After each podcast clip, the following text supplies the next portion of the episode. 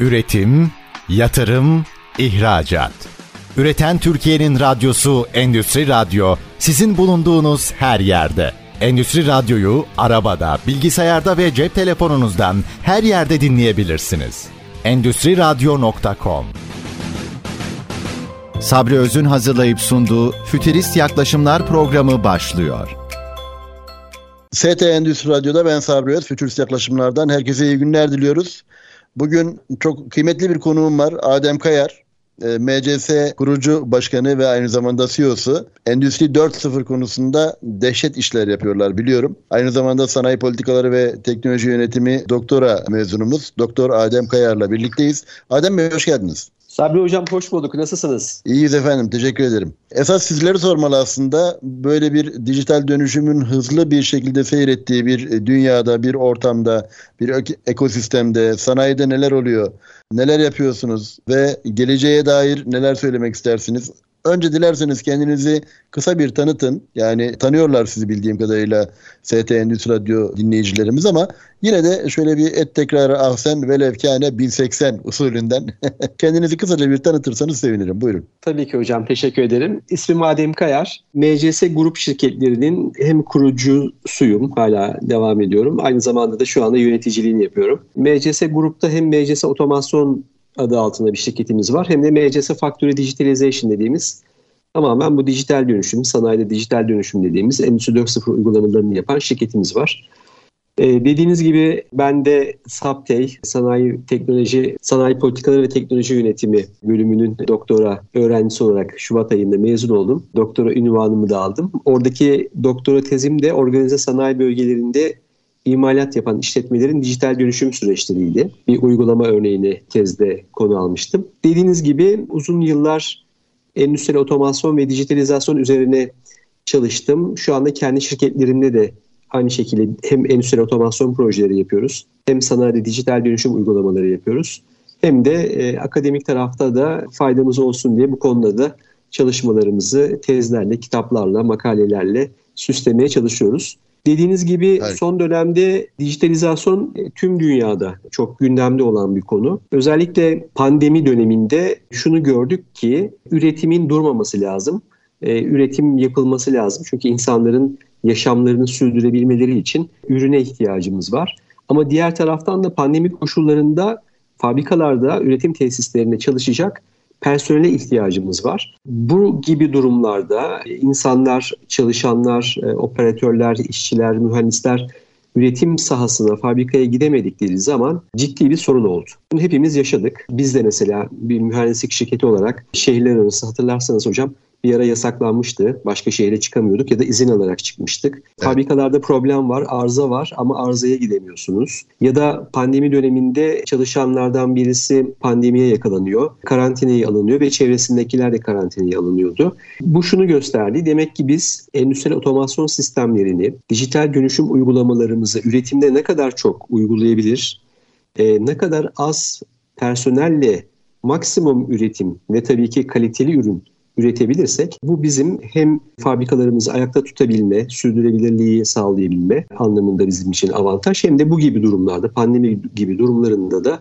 biz evden de çalışarak fabrikadaki süreçleri yönetebiliriz çok net olarak gördük. E daha sonra işte şu anda yaşadığımız süreç Rusya ile Ukrayna arasındaki çıkan savaş, bundan dolayı etkilenmeler. Bunların hepsi üst üste gelince son dönemde evet benim bir fabrikam var, ben üretim yapıyorum ama üretimi ben maksimum endüstriyel otomasyon sistemlerinde kullanmış olduğum kontrol sistemleriyle uygular, otomatik olarak bir üretim prosesi kurabilirsem, aynı şekilde buradaki verileri anlık izleyip, takip edip bunları optimize edebilirsem, maksimum ürünü minimum maliyetlerle ve yüksek kalitede ürün üretebilirsem, bu tabii ki her üreticinin, her imalatçının isteği ve talebi olmaya başladı. Bunu çünkü çok net yaşadık hem pandemi hem savaş döneminde.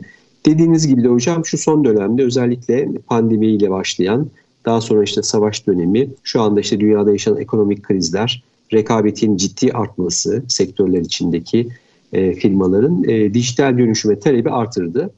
Bizler de yoğun olarak şu anda hem Türkiye hem de yurt dışındaki projelerimizde hem endüstriyel otomasyon e, sistemlerine yaptığımız uygulamalar hem de farklı sektörlerde dijital dönüşüm Tabii ben dijital dönüşme hep parantez açıyorum. Sanayide dijital dönüşüm diyorum. Bizim çünkü uzmanlık alanımız sanayi tamamen. Bir fabrika, bir üretim olacak, bir makine olacak, bir proses olacak. Buradaki sanayide dijital dönüşüm uygulamalarıyla şu anda yoğun olarak çalışmalarımıza devam ediyoruz. Dilerseniz sanayideki dijital dönüşüm tarafını biraz daha derinleştirmeden Profesör Doktor İbrahim Bas e, hocamızla birlikte hazırlamış olduğunuz, e, sunmuş olduğunuz, başarıyla tamamlamış olduğunuz tezinizden biraz bahsedelim mi? Yani özellikle organize sanayi bölgelerinin hele hele Türkiye'deki konumları ve kuruluşu itibarıyla ne gibi eksiklikler var ya da neler söylemek istersiniz? Organize sanayi bölgeleri nerelerde nasıl kurulmalıdır? Türkiye'deki yapılanma yeterli midir? Nasıl görüyorsunuz? Ne dersiniz? Tabii hocam e, organize sanayi bölgeleri bir ülkede imalatın gelişmesi, imalatın daha konsolide edilmesi, daha planlı bir şekilde yönetilmesi açısından çok önemli. Ben de çok önem veriyorum. Özellikle organize sanayi bölgelerinde imalat yapan işletmelerin bu bölgelerde çalışmalarını sürdürmesi tabii ki çok faydalı. Ben tezde hem organize sanayi bölgeleri ama aynı zamanda tabii dijital dönüşüm süreçleriyle konuyu ele aldığımda gerçekten de şöyle çok önemli bir durum ortaya çıktı. Sanayide dijital dönüşüm uygulamalarını yaparken yaşadığımız sorunlar, oradaki bir takım maliyetler, burada işte özellikle dikkat edilmesi gereken organizasyon içindeki, fabrika içindeki kişilerin eğitim düzeylerinden tutun, işte altyapı network sistemlerinden güvenlik sistemlerine kadar teknik destek sağlanması konusunda teknik ekibin organize sanayi bölgelerine yakın olması, e, enerji, enerjinin maliyeti, bunun izlenebilirliği gibi konuları böyle alt alta sıraladığımızda özellikle organize sanayi bölgelerinde doğru bir kurguyla, doğru bir yönetimle ve buraları dijital dönüşüm altyapısını hazırlayabilecek altyapı ile beraber kurguladığımızda aslında orada imalat yapan işletmeleri de çok ciddi bir avantaj sağlayabileceğimizi anlattım ben tezde. Örnek verecek olursak bir işletme öncelikle eğer sanayi bölgesinde değilse dışarıda bir yerdeyse buraya bir kere ulaşım, oraya personelin gelmesi gitmesi bir sorun. Daha sonra işte o kişilerin yemekti, işte diğer sosyal imkanlarının karşılanması ayrı bir sorun. E, diğer taraftan işletmenin kendi içindeki altyapısının işte internet olabilir. Oradaki teknik, elektrik, otomasyon, kullanılan işletmelerdeki kontrol sistemlerinin motor, sürücü ve benzeri RFID gibi ürünlerinin yedek parçalarını bulacak ve bunları satacak olan e, firmalarının yine aynı bölgede olması gibi. Bunların hepsi işletmede yaşanılan sorunları biraz daha kompleks hale getirebiliyor. Ama eğer bir işletme organize sanayi bölgesi içindeyse ve bu biraz önce saydığım ihtiyaçlar da organizenin içinde temin edilebiliyorsa o zaman bu çok ciddi bir avantaj sağlıyor işletmeye. Ben bunun tabii dijital dönüşüm tarafından baktığımda şunu gördüm. İnternet altyapısından tutun işte data center'lara, bunların güvenliklerine, aynı şekilde bu hizmeti sağlayacak olan teknik ekibin yakın olması ve bu hizmetlerin organize sanayi bölgesindeki yönetim tarafından organize edilmesi ve bu altyapının oradaki işletmelere sağlanması bakımından ele aldığımızda inanılmaz avantajlar sağlıyor. İnanılmaz bir şekilde maliyetleri düşürüyor ve buradaki tabii ulaşabilirliği hızlandırıyor. Böylece işletmeler e, bir de özellikle aynı sektörde yakın proseslere sahiplerse o zaman o işi yapan firmalar içinde bizim gibi mühendislik firmaları içinde o işin bir sonraki bir başka firmada uygulanabilirliği daha da kolaylaşıyor ve daha da hızlanıyor. Tabii böylece maliyetler düşmüş oluyor. Benzer proseslerdeki bir dijital dönüşüm uygulamasını yaptığınızda biz de mesela bizim gibi firmalarda oradaki yazdıkları otomasyon ve bilgisayar kodlaması konusunda daha az zaman harcıyorlar. Tabii ki maliyetler düşüyor. O yüzden tezin sonunda şöyle bir öneride bulundum. Özellikle Türkiye'de e, organize sanayi bölgelerinde yönetimlerin oradaki işletmelere bu altyapıları sağlayacak organizasyonu doğru yönetebilir ve bunu o bölgelerde gerçekleştirebilirlerse bu Türkiye'nin kalkınmasına da çok ciddi bir avantaj sağlayacak. Minimum maliyetlerde olacak, tedarik konusunda ciddi bir zaman tasarrufu sağlayacak ve kendi içindeki networkle birbirleriyle sürekli eğitimler, konferanslar, seminerler düzenleyerek işletmelerin, işletmelerde çalışan personelin eğitim düzeylerinin yükselmesini de sağlayacak şekilde böyle bir kurgu gerçekleştirebilir şeklinde tezde bunlardan bahsettim. Çok güzel. Yani aslında evet maliyet açısından çok önemli. İnsan kaynakları açısından çok önemli ama şey de çok önemli galiba değil mi? Yani benzer işleri yapanlar açısından biraz önce ifade ettiniz ama hani pazar anlamında belki tedarik zincirinin devamı halkası olarak da söylediniz ama aynı zamanda aynı işle uğraşan insanların daha doğrusu firmaların, işletmelerin de aynı ekosistem içerisinde bulunuyor olması bir anlamda hem know-how tarafında hem teknoloji transferi tarafında da önemli avantajlar da sağlıyor galiba değil mi? Yani bağımsız organize sanayi bölgesinin dışında bir şirket oluşturmaktansa, işletmeyi kurmaktansa işletmenin organize sanayi bölgesi içerisinde yer alıyor olması, o ekosistem içerisindeki avantajları evet maliyet vesaire diğer saydığınız avantajlar ama bu teknoloji özellikle bu dönem için teknoloji avantajı da yani teknolojinin know-how tarafı da teknoloji transferi tarafı da oldukça önem taşıyor galiba ne dersiniz? Kesinlikle hocam. Diğer taraftan bizim tarafımızdan bakın. Bizim gibi mühendislik şirketleri yapmış oldukları her bir projede oradaki proses, oradaki süreçler, oradaki data şu anda en değerli kavram artık günümüzde veri yani datayı almak ve datayı işlemek, yorumlamak.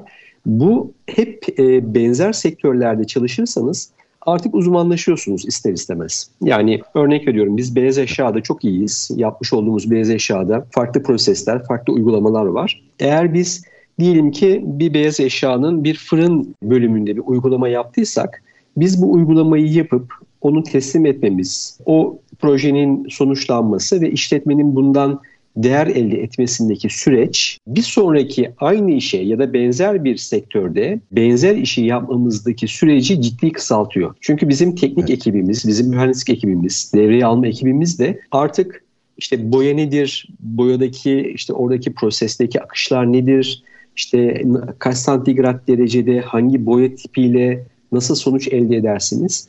Artık bunda uzmanlaşmış oluyor.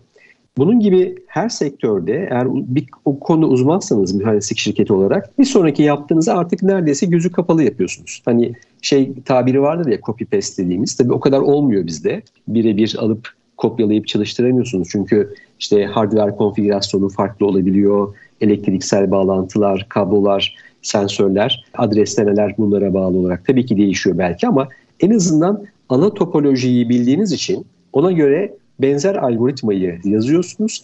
Hatta bazen şu oluyor. Biz artık o konuda o kadar uzmanlaşıyoruz ki firmayı biz önerilerde de bulunuyoruz. Bakın siz burada böyle bir prosesi yapıyorsunuz ama aslında bunu böyle yapmayıp şöyle yapıp hem şuradan zaman kazanabilirsiniz hem de bu proseste daha yüksek kaliteli bir ürün de elde edebilirsiniz şeklinde.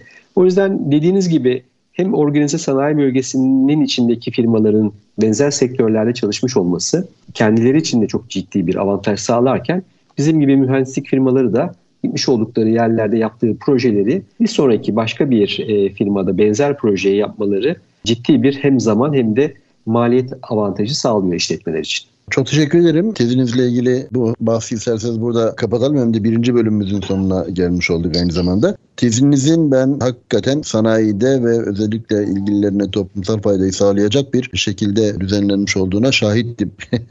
ee, inşallah kitap kitaplaştırırsanız daha da verimli olur diye düşünüyorum işin açığı. Şu an kitap haline gelmedi değil mi? Henüz gelmedi ama hocam evet dediğiniz gibi ilk fırsatta ilk zaman bulduğumda onu ben de çok istiyorum. Çünkü çok özellikle şuna çok dikkat ettim. Ee, bir mühendis yeni mezun olmuş ya da dijital dönüşüm uygulamalarını yeni başlayacak bir firmada başucu kitabı olabilecek bir yayın olmasına çok dikkat ettim. İşte endüstri mühendisliğindeki yılın üretimden, üretim süreçlerinden, üretimin çeşitliliğinden başlayıp endüstriyel otomasyon sistemleri, endüstriyel otomasyonda kullanmış olduğumuz farklı cihazlar, işte PLC gibi, SCADA gibi, RFID gibi ürünler. Daha sonra dijital dönüşüm, tabii dijital dönüşüm de kendi içinde farklı birçok adımdan oluşuyor. İşte datanın toplanması, kaydedilmesi, anlamlı hale getirilmesi, izlenmesi, takibi, daha sonra bunun işte ERP sistemleriyle entegrasyonuna kadar bütün süreçler ve tabii e, burada da bir gerçek bir firmanın datalarıyla, verileriyle çalıştık. O yüzden hani inşallah kitap haline getirildiği zaman da dijital dönüşüm konusunda merak eden e, genç arkadaşlarımız bu kitabı okuduklarında oradaki bütün aşamaları görmüş ve öğrenmiş olacaklar. Tabii tabii sanayi politikası ve teknoloji yönetiminde zaten kaynak eser olarak tavsiye ediyoruz sürekli. Hem temel kavramlar açısından hem de literatürün geniş taranmış olması açısından oldukça önemli. Tebrik ediyorum tekrar çalışmanız için. Şöyle yapalım. Dilerseniz kısa bir ara verelim şimdi. Efendim ST Endüstri Radyo'da Fütürist Yaklaşımlar'da Doktor Adem Kayar, Türkiye'nin ilk e, sanayi politikası ve teknoloji yönetimi programını kuran İstanbul Ticaret Üniversitesi'nden ilk mezun. kısa bir ara veriyoruz. Bizden ayrılmayın. Tekrar birlikteyiz. Görüşmek üzere.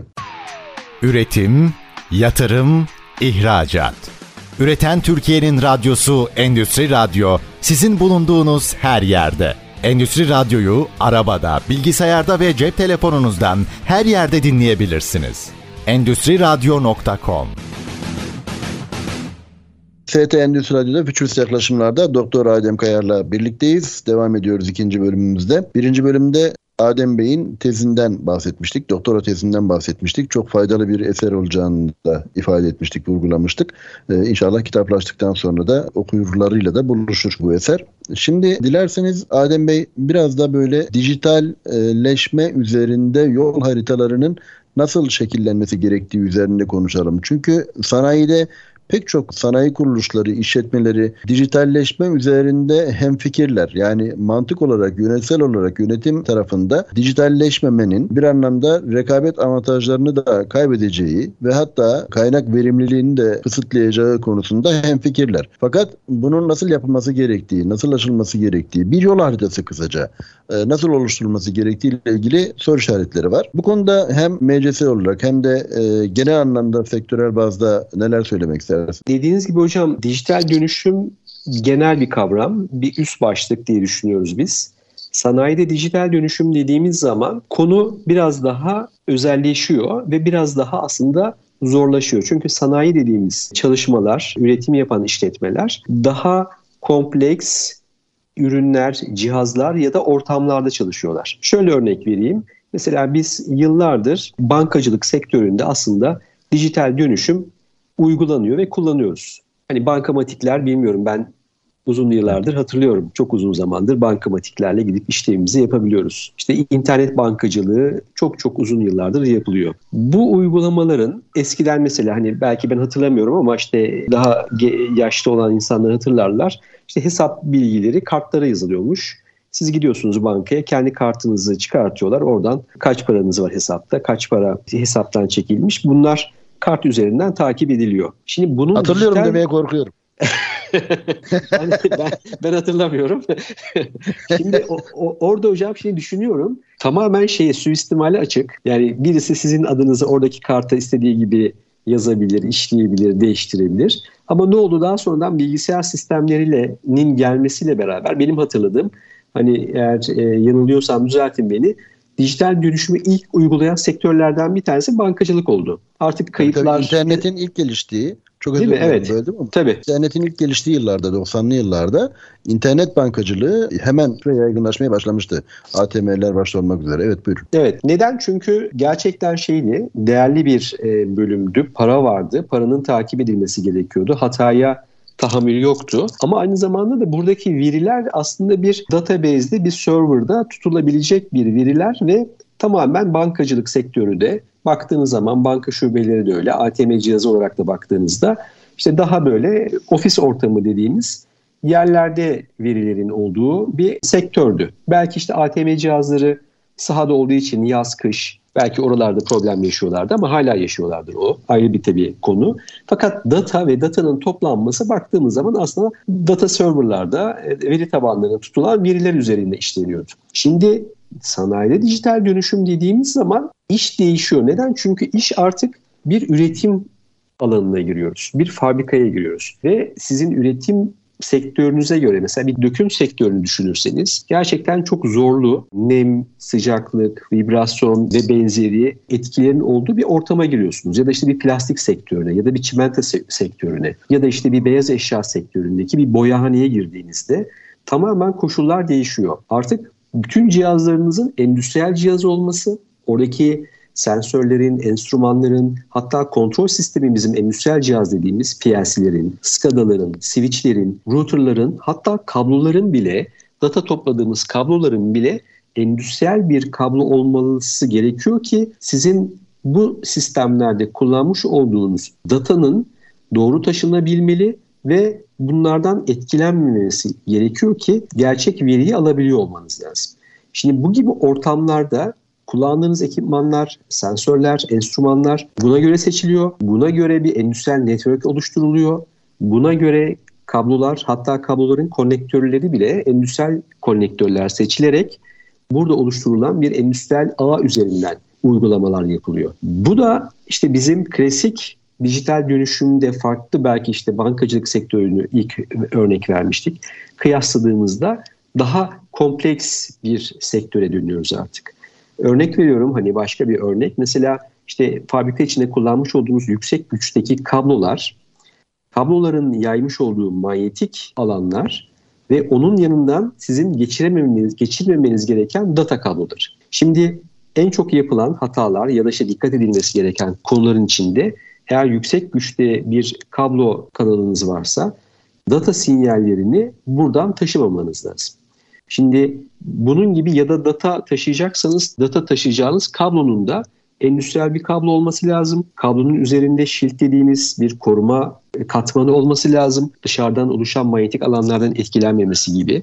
Ve tabii verinin ne kadar mesafede taşınacağına göre de orada bir takım uygulanacak protokoller lazım.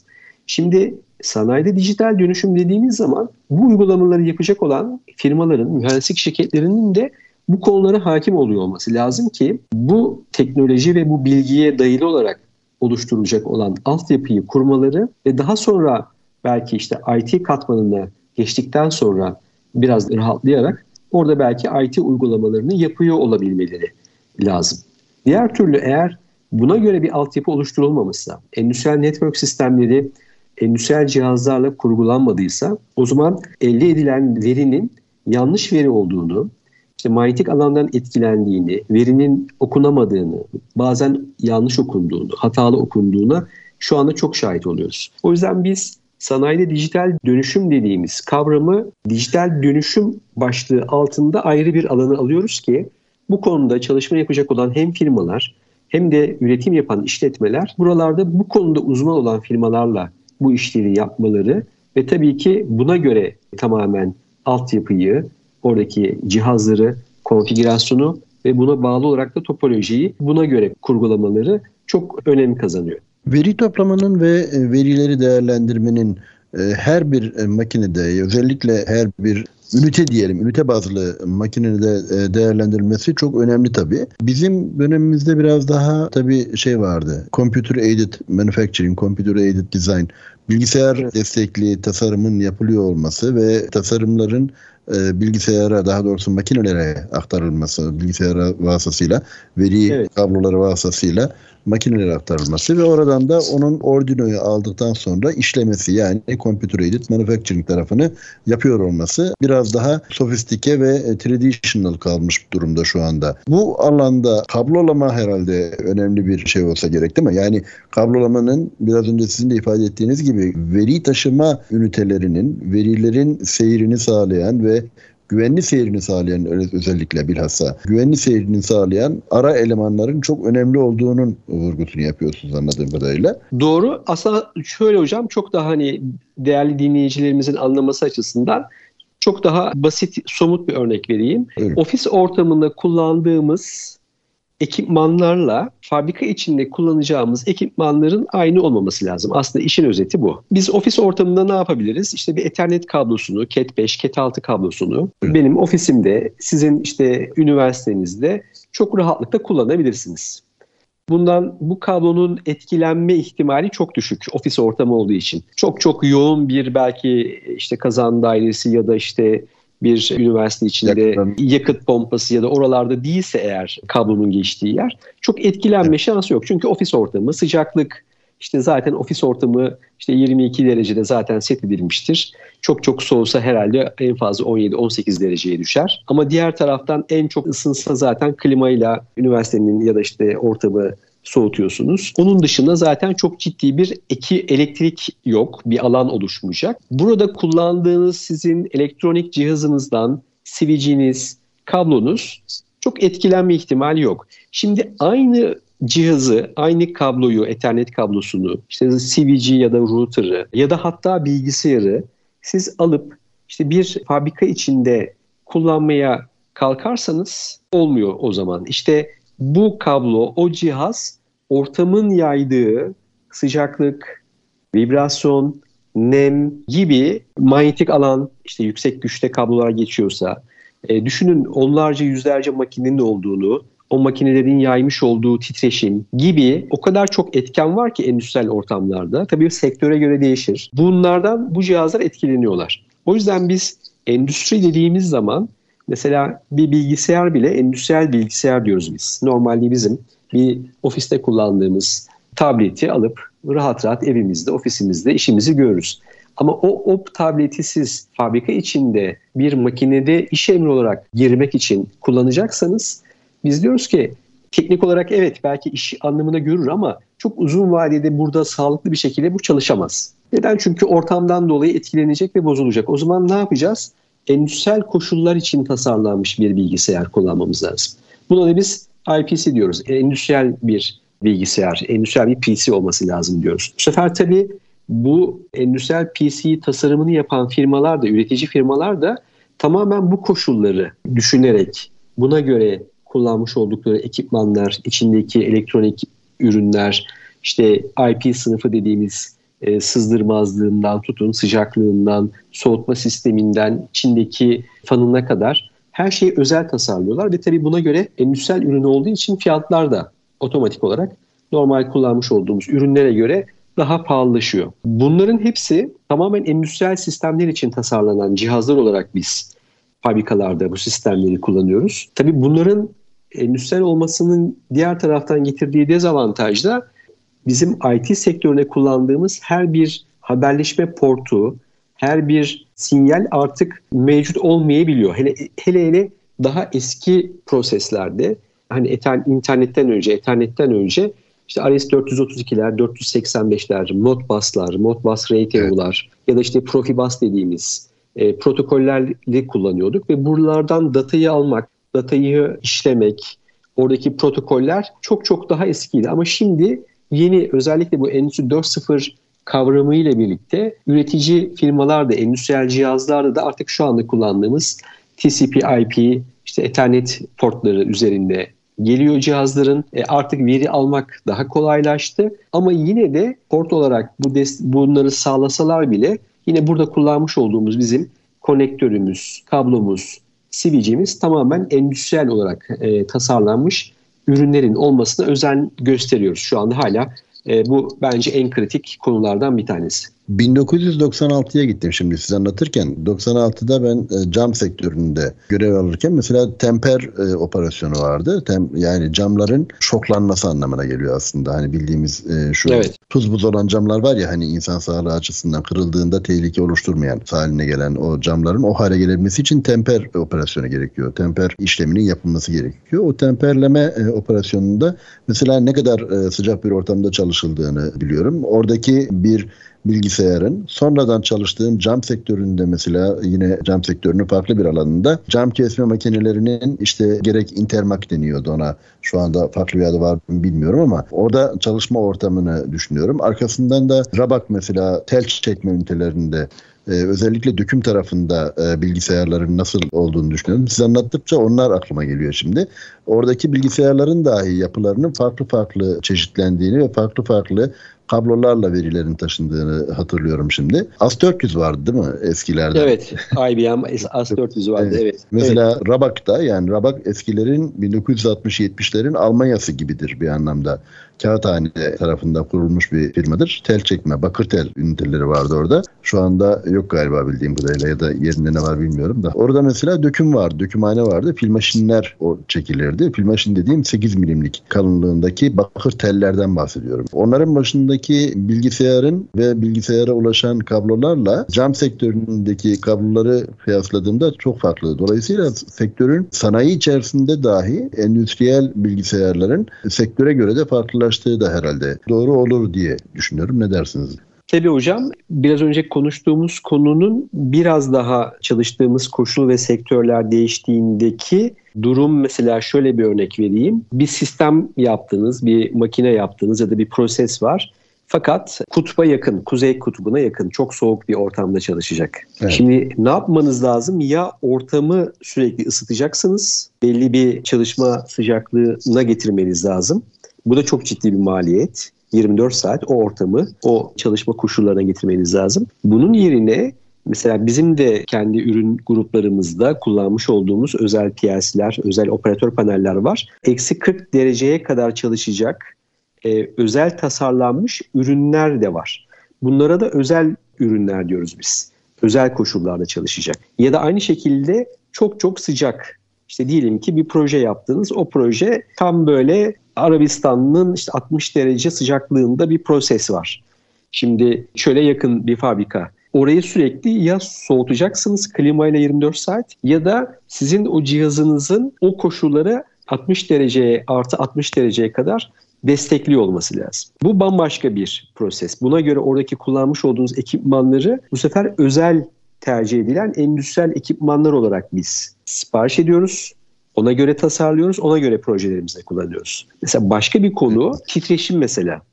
Örnek veriyorum bir projeniz var. Diyelim ki trenin içinde çalışacak. Tren sürekli titreşim halinde bir yerden bir yere giderken. Burada kullanılan ekipmanlar da elektronik cihazlar da buna göre tasarlanıyor. Titreşime uygun standartlarda tasarlanmış bir ekipman olması lazım ki orada uzun süre çalışabilsin. Bunun gibi endüstriyel koşullar, dediğiniz gibi sektörler tamamen her koşul, her sektör kendi ihtiyacına göre farklı ürünleri ancak kabul edebiliyor ve oralarda ancak onları kullanabiliyorsunuz. Yoksa diğer türlü sürdürülebilir ve sorunsuz ürünler olmuyor. Tabii bizim işletmeler içinde şu anda konuştuğumuz en önemli kritik konu nedir? Sürdürülebilirliği sağlayıp minimum hatalarla mümkünse hiç durmadan maksimum adette ürün üreterek birim maliyetleri düşürebilmek. O yüzden buralarda kullandığımız ekipmanları da buna göre seçmemiz tabii en kritik konulardan bir tanesi. Peki. Şöyle yapalım dilersen kısa bir ara verelim Adem Bey. Ondan sonra tekrar devam edelim. Efendim ST Endüstri Radyo'da Fütürist Yaklaşımlar'da Doktor Adem Kayar'la birlikteyiz. Kısa bir aradan sonra devam edeceğiz. Bizden ayrılmayın lütfen. Üretim, yatırım, ihracat. Üreten Türkiye'nin radyosu Endüstri Radyo sizin bulunduğunuz her yerde. Endüstri Radyo'yu arabada, bilgisayarda ve cep telefonunuzdan her yerde dinleyebilirsiniz. Endüstriradyo.com ST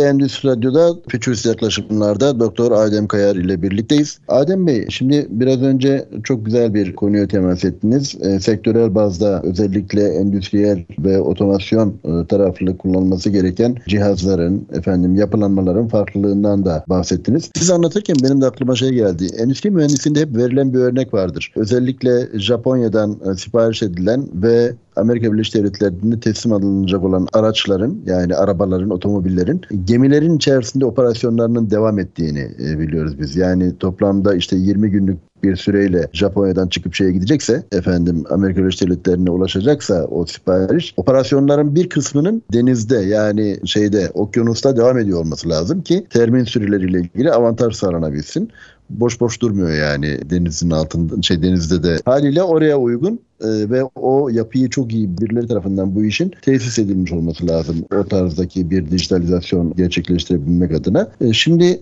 dilerseniz uygulamalardan biraz bahsedelim. Farklı alanlarda yapmış aldığınız olduğunuz uygulamalara örnekler verebilirseniz sevinirim. Biraz enerji konusuna girelim ve fütürist yaklaşımlar olduğu için programımızın da adı geleceğe dair neler söylemek istersiniz? Onlarla birlikte toparlamış olalım. Ne dersiniz? Buyurun. Tabii ki hocam memnuniyetle. Tabii şimdi sanayi dediğimiz için biraz önce de ikinci bölümde konuştuk.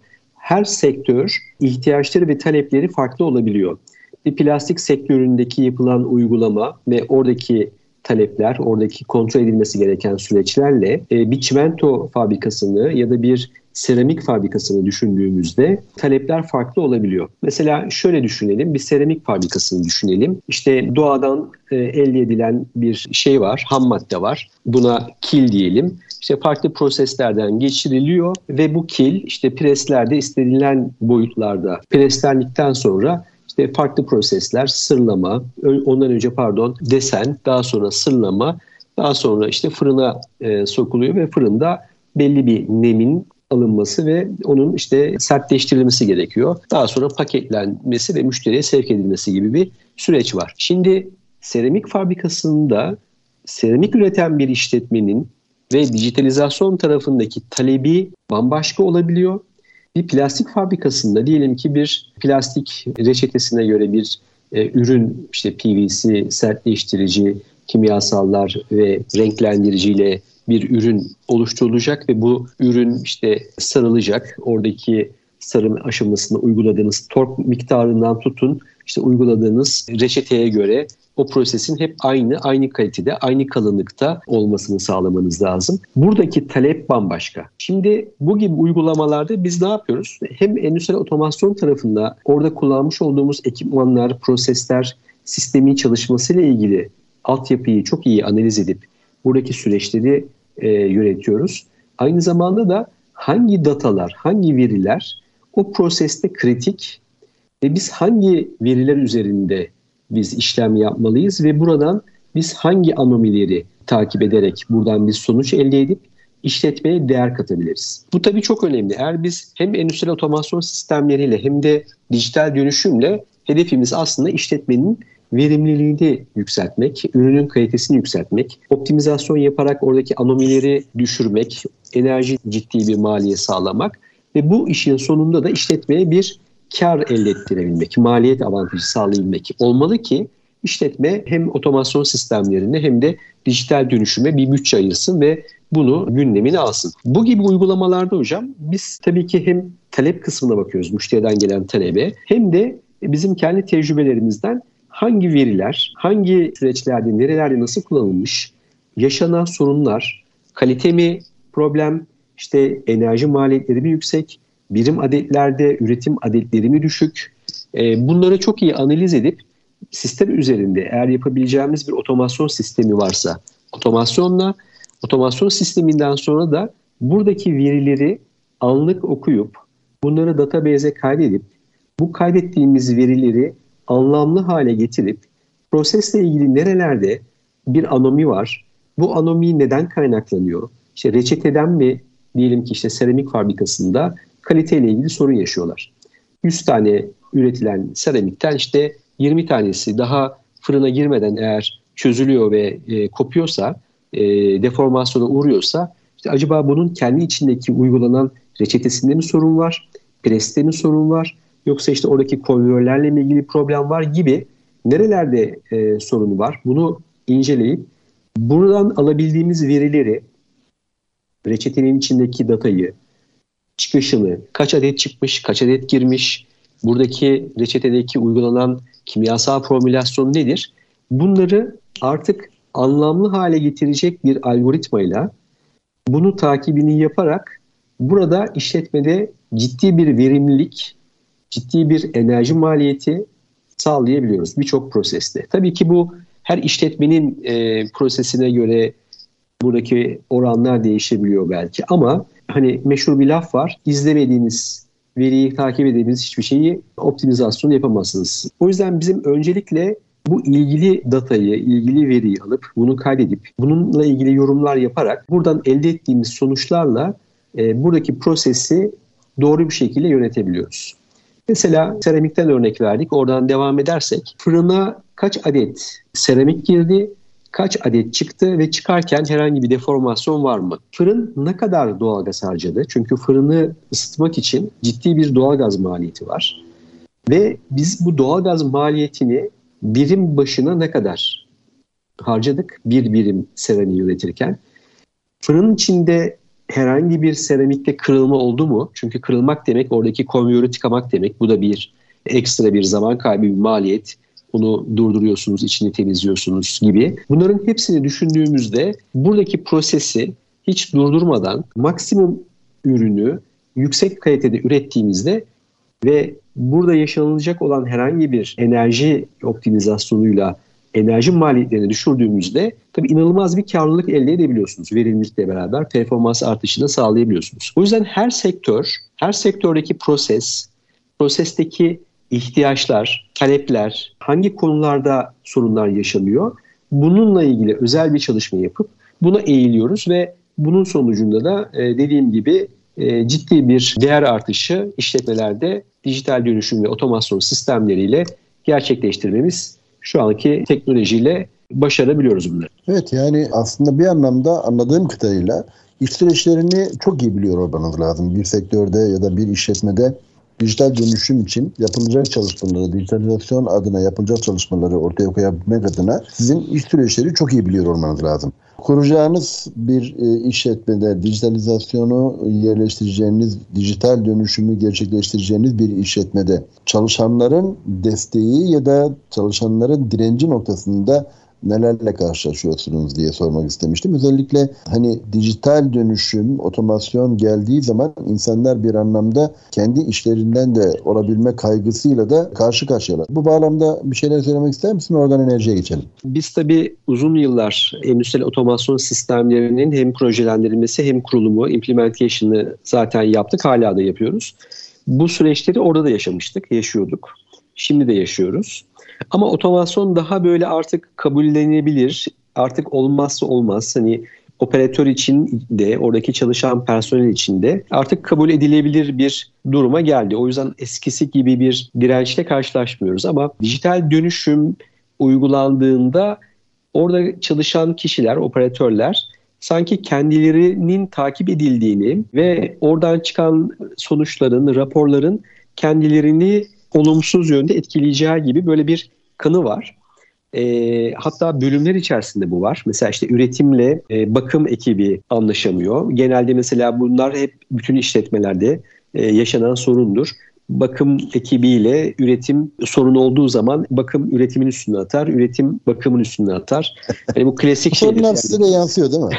Tabii dünyanın her yerinde böyledir belki ama Dijital dönüşümle ilgili tabii bu uygulama yapıldığında bu ciddi bir şekilde yaşanıyor işletmelerde. O yüzden biz şunu tavsiye ediyoruz tecrübelerimizden. Diyoruz ki dijital dönüşüm aslında işletmenin bütün birimlerinin hatta en üstteki yöneticinin e, bir patron firması ise patrondan başlayıp en alta inene kadar bütün oradaki personelin biz dijital dönüşüm yaparak işletmemizin verimliliğini yükselteceğiz, performansını yükselteceğiz, karlılığımızı artıracağız ve bizim işletmemiz bir değer kazanacak ve bunun bizim hepimize faydası olacak düşüncesini bütün personele sağlamamız lazım ki herkes bu işin içinde motive olsun ve bunu desteklesin. Eğer bu şekilde olmazsa dediğiniz gibi hocam buna direnç koyan personel ya da bölümler ya da departmanlar e, o zaman bu süreci etkileyebiliyor. Hatta bazen mesela sabotaj bile görebiliyoruz, duyabiliyoruz ya da işte denk gelebiliyoruz mesela. Bakıyorsunuz oradaki kişi kabloyu kesmiş, data kablosunu, data gelmiyor diyorlar. Şimdi o yüzden ben şunu öneriyorum. Dijital dönüşüm bir ekip kurmak lazım. O ekibi yöneten bir dijital dönüşüm lideri olmalı. Bu lider bütün ekiple hatta bütün farklı departmanlar varsa işte insan kaynakları, satın alma, üretim, işte depo, bakım her birimden bir kişi bu ekibin içinde olup burada kendi içlerinde sürekli eğitimlerle, sürekli beyin fırtınası yaparak bizim burada yapacağımız başarı hepimizin başarısı olacak, bütün birimlerin başarısı olacak ve bunun sonucunda işletmemiz büyüyecek, daha karlı olacak, daha fazla para kazanacak ve bunun sonucu da hepimize pozitif olarak yansıyacak şeklinde. Bu motivasyonla eğer bir dijital dönüşüm projesine başlanırsa o zaman proje gerçekten çok güzel ilerliyor. Bu ekip çok güzel yönetiyor projeyi ve daha sonra tabii sadece dijital dönüşüm projesini yapmakta iş bitmiyor. Bir de tabii bunu uzun yıllar devam ettirebilecek o ekibin sürdürülebilirliğini sağlamak da çok önemli. Ekibi sürekli motive etmek lazım, ekibi sürekli desteklemek lazım, eğitimlerle, işte konferanslar, fuarlar, sempozyumlarla desteklemek lazım. Ben şöyle düşünüyorum, bir fabrika yaşayan bir organizma gibi sürekli gelişiyor. Sürekli yeni teknolojiler, yeni makineler, yeni prosesler, yeni ürünler üretiyor ve sürekli gelişiyor. O yüzden dijital dönüşüm de e, bununla birlikte gelişmesi gereken, değişmesi gereken ve sürekli yeni teknolojileri uygulaması gereken bir birim olarak fabrika içinde ayrı özel bir birim olmalı ki işletmede gerçekten de çok değer kalsın. Yoksa sadece hani dijital dönüşümü yapalım, biz verileri alalım, izleyelim, buradan takip edelim demekle olmuyor. Bu ekibin de sürekliliğini sağlayabilmek lazım eğitimlerle, sempozyumlarla, konferanslarla. Bunu başardığınızda gerçekten de projeler çok başarılı oluyor. Ama bunu sağlayamazsanız departmanlar arasında bir şey varsa, inatlaşma ya da işte sorunlar varsa o zaman bu direkt hocam yaptığımız projelerde biz de bunlarla karşılaşıyoruz ve tabii bu biz de arada kalıyoruz yani bizim için hani sonuçta başarı önemli, çıktı önemli bizim için.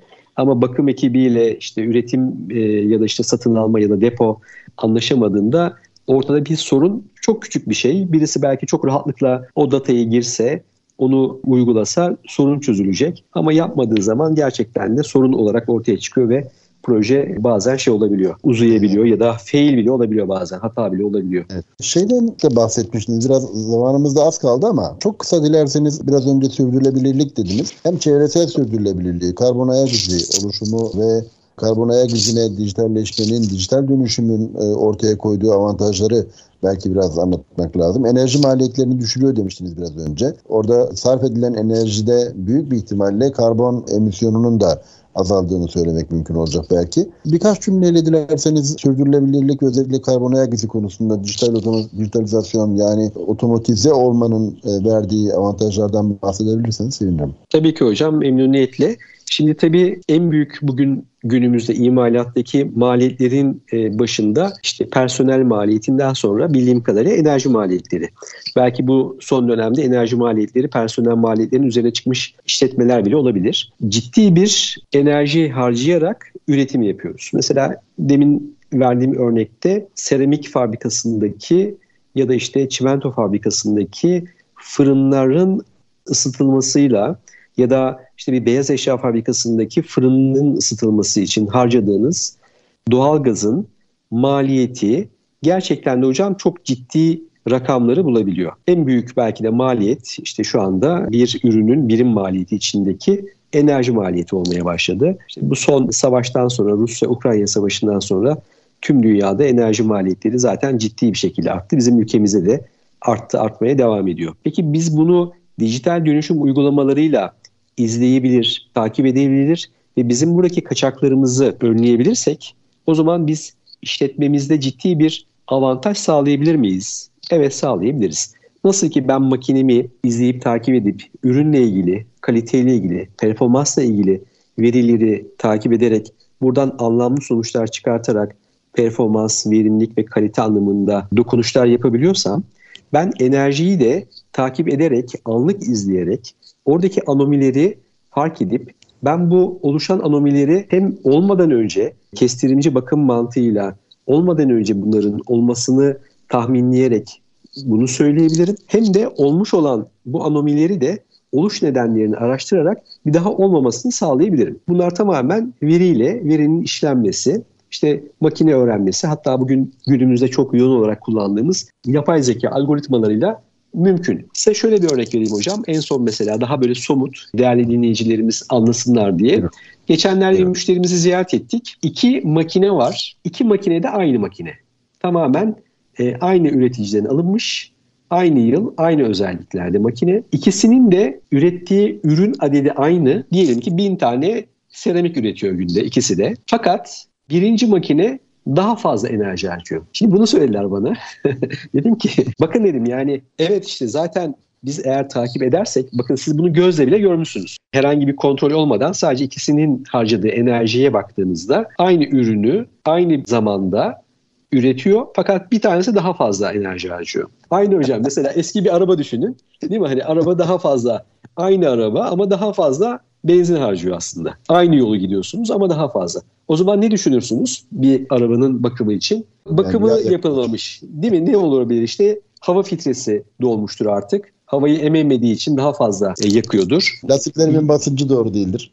Aynen lastiklerle ilgili sorun olabilir, basınçla ilgili sorun olabilir. Motor yağı ile ilgili artık motoru yağı artık bitmiştir ya da artık deforme olmuştur. İçindeki silindirler zorlanıyordur gibi gibi bunun gibi hani o konudaki uzman size söyleyebilir. Bakın şundan şundan şundan şu nedenlerden dolayı arabanız daha 4, fazla yakıt harcıyor. 4M kuramı vardır ya hani man, machine, maintenance ve metot diye. Evet. Barık kılçık diyagramı. Onların tek tek araştırırız artık. Buyurun evet. özür dilerim böyle. Estağfurullah hocam. Aynısı aslında. Bakın ben dedim ki o zaman dedim çok basit. Benim taraftan hani bizim uzmanlık alanımız yıllardır tabii bu sektörde ve işte binlerce proje yaptıktan sonra bu makinenin buradaki en büyük enerjiyi harcayacak olan nedir? Motordur. Demek ki bu motor bir yerde ya mekanik bir sıkışma var. Sıkıştı orada. Daha fazla akım çekerek o sıkışmadan dolayı o gücü yenmeye çalışıyor. Ya bu motor içindeki stator ve rotor dediğimiz işte motor iki parçadan oluşuyor. İçindeki döner kısım rotor, etrafındaki stator. Ya buralarda sargı ile ilgili bir problem var içindeki sargı artık deformasyon yapmış fazla e, elektrik harcıyor ya da mekanik rulmanlarında bir şey var problem var kasılmalardan dolayı şey yapıyor fazla akım çekiyor ki onu yenebilsin. Bakın dedim çok basit. Siz bunu motorun bakımını yaptırdığınızda zaten bu sorunu çözeceksiniz ve ikisi de aynı e, makine olduğu için birebir aynı e, özelliklerde olduğu için enerji maliyetiniz düşecek. Bakın bu çok basit bir öneri mesela. Bu nedir ama tecrübelerden dolayı bunu söyleyebiliyoruz. Şimdi bunun gibi hocam işletmelerde gerçekten üretim yapan yerlerde fan motorları olsun, işte havalandırma motorları, büyük konvörler, işte mikserler, preslerde kullanılan yüksek güçlü motorlar, karıştırıcılar. Bu motorların sadece takibini yaparak ne kadar akım çekmiş, nominal değeri neydi? Normalde çalışıyorken kaç amper çekmesi gerekiyordu? Şimdi ne kadar çekiyor? Sadece dijital dönüşümde bunları takip ederek burada yapacağınız evet. bakım ya da kestirimci bakım uygulamalarıyla işletmeye çok ciddi enerji tasarrufu sağlayabiliyorsunuz. Özellikle izleme, monitörleme ve ona karşı alınan tedbirler hakikaten bu anlamda çok önemli dediğiniz İnanılmaz. gibi. Evet, Aynı Adem Bey çok teşekkür bitti, ediyorum. Bitti mi hocam? tamam. Evet, Aynı süremiz şekilde... bitti normalde ama son sözü tamam. alabilirim. Buyurun. Aynı şekilde hocam mesela fırınlar çok ciddi doğalgaz harcıyor. Şimdi bu doğalgaz harcarken biz fırın içindeki prosesi kaç santigrat dereceyle hangi ürünü hangi kalitede elde ettiğimizi kapalı çevrim bir yazılım prosesiyle takip ettiğimizde biz belki de daha az e, sıcaklıkla aynı kaliteyi ya da daha yüksek kaliteyi elde edebiliriz. Bununla ilgili oradaki yapacağımız bir algoritmayla bunu tespit ettiğimizde 2 dereceyi düşürsek inanılmaz bir doğalgaz e, maliyetinden kurtarmış olacağız işletmeyi. Eyvallah. Bunun gibi eğer biz izleyebiliyorsak, eğer biz veriyi alabiliyorsak enerji tarafında da bunları da yorumlayarak işletmeye ciddi bir enerji maliyeti sağlıyoruz. Dediğiniz gibi de son dönemde en popüler konulardan bir tanesi karbon ayak izi, karbon emisyonu. Ee, burada elde ettiğimiz verilerden de karbon emisyonunun hesaplayarak işletmeye direkt ne kadar karbon emisyonu kilogram ya da ton olarak oluştuğunu anlık olarak dijital ortamda bunları da söylememiz şu anda mümkün. Bunu da e, özellikle Avrupa tamam. Birliği yeni yasada bunları da talep ediyor diye biliyorum. Evet aynen öyle. Çok teşekkür ederim Adem Bey. Çok keyifli bir sohbetti. Yani aslında sektör sektör neredeyse sizinle program yapabiliriz. Yani her bir sektöre özel bir program yapabiliriz. Çok teşekkür ediyorum hocam. katkılarınız Memnuniyetle. için. Her zaman. Bizi, bizi kırmadınız. Çok teşekkür ederim tekrar. Efendim Türkiye'nin ilk sanayi politikaları ve teknoloji yönetiminin ilk e, doktor mezunu ve ilk doktoru Doktor Adem Kayar bizimle birlikteydi. MCS kurucu CEO'su. Çok teşekkür ediyorum. Çok güzel, keyifli bir sohbetti. Bir başka programda tekrar görüşmek dileğiyle ilim ve bilim üzere kalın diyerek herkesi saygı ve sevgiyle selamlayalım.